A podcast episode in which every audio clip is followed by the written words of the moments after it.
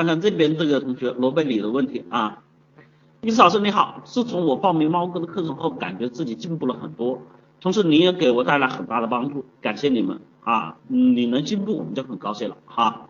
现在有问题了，在自己学习工作的时候，总觉得状态不稳定，特别是起床后进入状态特别慢，有时候甚至好几个小时，这样效率太低了。而我个人性格较躁，不瞒你说，在我进入状态前段时间，我有时候会意淫成功的情景。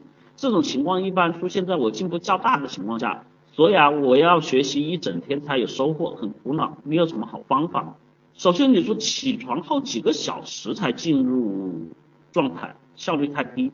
我想问一下，你这几个小时都在干什么？啊，伊老师从来不会被你们语言所描绘的事情蒙蔽我这个火眼金睛的双眼啊。你先告诉我，你这几个小时都在干什么？罗贝里同学，手机吧，不出我所料。你觉得是状态差吗？嗯，你其实跟刚才那那那那同学是不是一样的呀？玩手机啊？解决问题我说了，你们别老把自己这个问题一把就一解决问题就拔上来搞一个特别大的词来解决，什么状态差啦，情绪不稳定啦，心态差啦，对吧？这个东西解不了问题的。你说你状态差，我我我就给你一个最简单的一个很简单的道理。就像刚才那个同学一样，你给我把手机换功能机，那几个小时你，然后你让自己没事可干，你造的原因是因为在这个时候你心里面啊，知道自己玩手机不对，那边又有事情要做，这边又忍不住，人在两件事情中不断徘徊，会怎么样？是不是就会引起狂躁？人在什么情况下不会躁？你知道吗？各位同学，你知道人在什么情况下不会躁吗？啊，知道什么情况下不会躁吗？忙忙也会躁，忙的时候有时候事情一多，在几件事情中间一徘徊也会躁。什么情况下不躁？打游戏也会躁。我跟你们说一个问题啊，人只有在绝望的情况下才不会躁。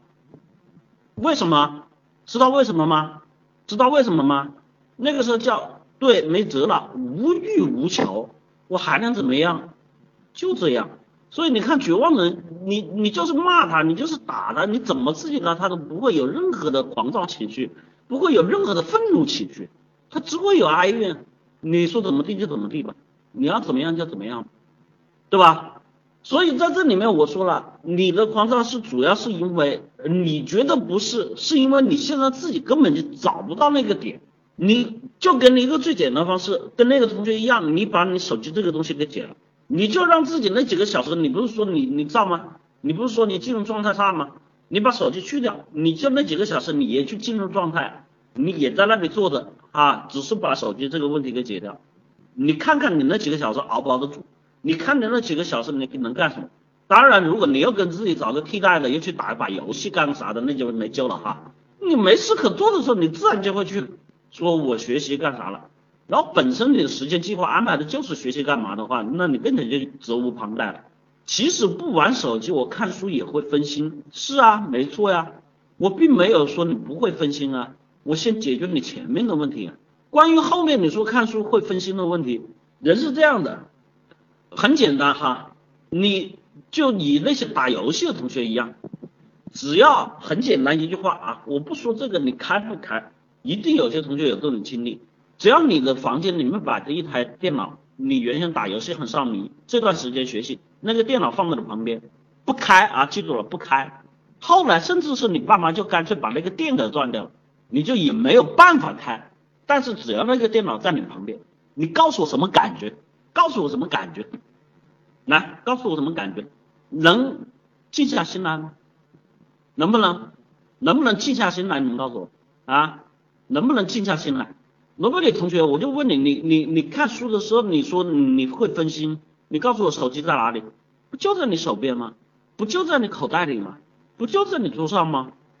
这个东西的过程就是是叫你心有所属，就有牵挂、有牵绊的时候，你肯定会是这个状态，好吧？我我真的跟你说这个东西，不想跟你讲太多，这就是非常事实的。你跟我描述了一大堆那个话，听上去啊好高大上，实际上我就跟你讲这么一个点。解完了之后，一个月之后你再来告诉我，好吧？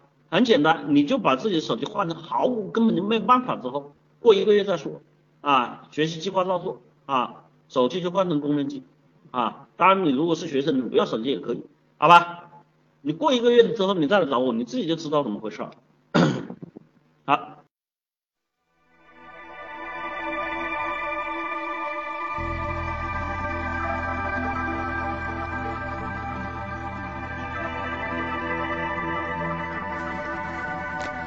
觉得不过瘾，想听更完整课程；觉得更新不及时，想要在线实时与老师互动；觉得课程太多，想要更系统、逐层递进学习。